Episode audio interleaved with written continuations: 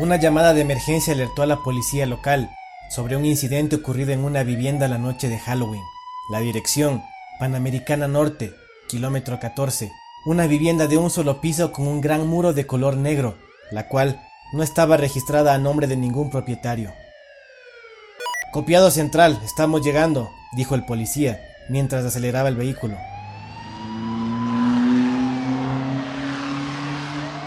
El carro de la policía llegó al lugar.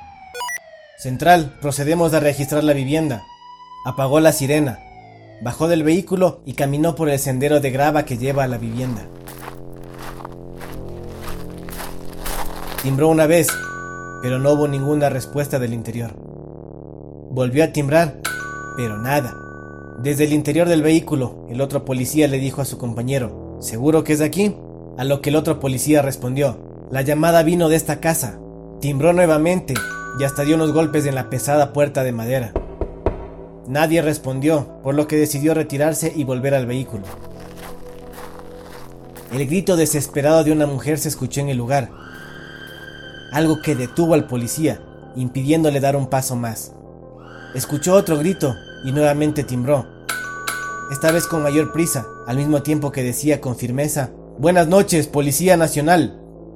El policía que estaba dentro del vehículo tomó la radio. «Central, escuchamos los gritos de una mujer, pero nadie abre la puerta. ¿Procedemos?». «Negativo, no tienen autorización para entrar», dijo la operadora. Un tercer grito se escuchó. «No reportes la situación, entremos por ahí, por ese muro», dijo con mucha urgencia el policía que estaba en la puerta. Su compañero se bajó del vehículo, caminó rápidamente hacia él y treparon el muro. Cayeron sobre unas hierbas crecidas, en un lugar completamente oscuro. Prendieron sus linternas, mirando y reconociendo el lugar. Vieron una puerta ubicada a unos cuantos pasos delante de ellos y caminaron con mucha cautela. Llegaron a una puerta de madera un poco desgastada. «Policía Nacional, abra la puerta».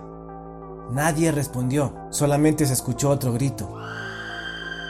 Los dos policías se miraron, sabiendo que ya no había marcha atrás. Desenfundaron sus pistolas y abrieron la puerta. Entraron con mucha precaución y firmeza, revisando cada detalle del lugar y siguiendo el procedimiento policial.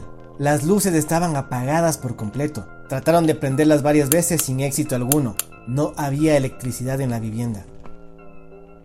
Registraron cada espacio, pero no había señales de la mujer. Escucharon otro grito. En esta ocasión parecía sonar más cerca de ellos. Una ráfaga de viento se sintió desde el piso, alertando a los policías de que había una compuerta. Uno de ellos levantó la pesada plancha metálica que estaba en el piso, al mismo tiempo que el otro policía iluminaba con su linterna. Unas gradas llevaban hacia un piso subterráneo, tenebroso y oscuro, en donde la luz de la linterna se perdía por completo. Los policías empezaron a bajar con mucho cuidado, pues un paso en falso les daría ser devorados por aquella oscuridad. Por fin llegaron al final, ya no había más escalones por bajar. Descubrieron ahí una caverna oscura. Con las linternas pudieron iluminar un espacio al fondo de la caverna, en donde una mujer forcejeaba con mucha desesperación para poder quitarse las cadenas de sus manos y de sus pies. «¿Qué demonios es esto?», dijo uno de los policías, al mismo tiempo que se acercaba a ella. La mujer trataba de soltarse con mucha desesperación. Uno de los policías se acercó a la mesa, tratando de encontrar alguna llave. Al no encontrar la llave se acercó a la mujer, hasta estar justo al lado de ella. De pronto un hombre llegó rápidamente, dando un grito de alerta. «¡No, no la sueltes, aléjate de ella!». La mano de la mujer agarró al policía por el cuello, antes de que éste pudiera reaccionar. Los gemidos femeninos cambiaron por el sonido de una bestia. Sus manos ahora eran grandes, con unas uñas que parecían cuchillos. Decapitó al policía solamente al cerrar su mano. El otro policía miraba atónito esta situación, al mismo tiempo que la bestia le arrojaba la cabeza de su compañero. El policía se esquivó, dejando salir un disparo involuntario, el cual terminó matando al hombre que los había alertado. Las llaves del hombre cayeron al suelo, muy cerca de la bestia, quien fácilmente las tomó solamente al estirar la uña de su dedo meñique. El policía continuaba disparando a la bestia, pero ningún disparo le hacía daño. Las municiones de la pistola se terminaron, al mismo tiempo que la bestia pudo liberarse. El policía trató de huir, pero de un solo salto la bestia se colocó frente a él, destrozándola así por completo.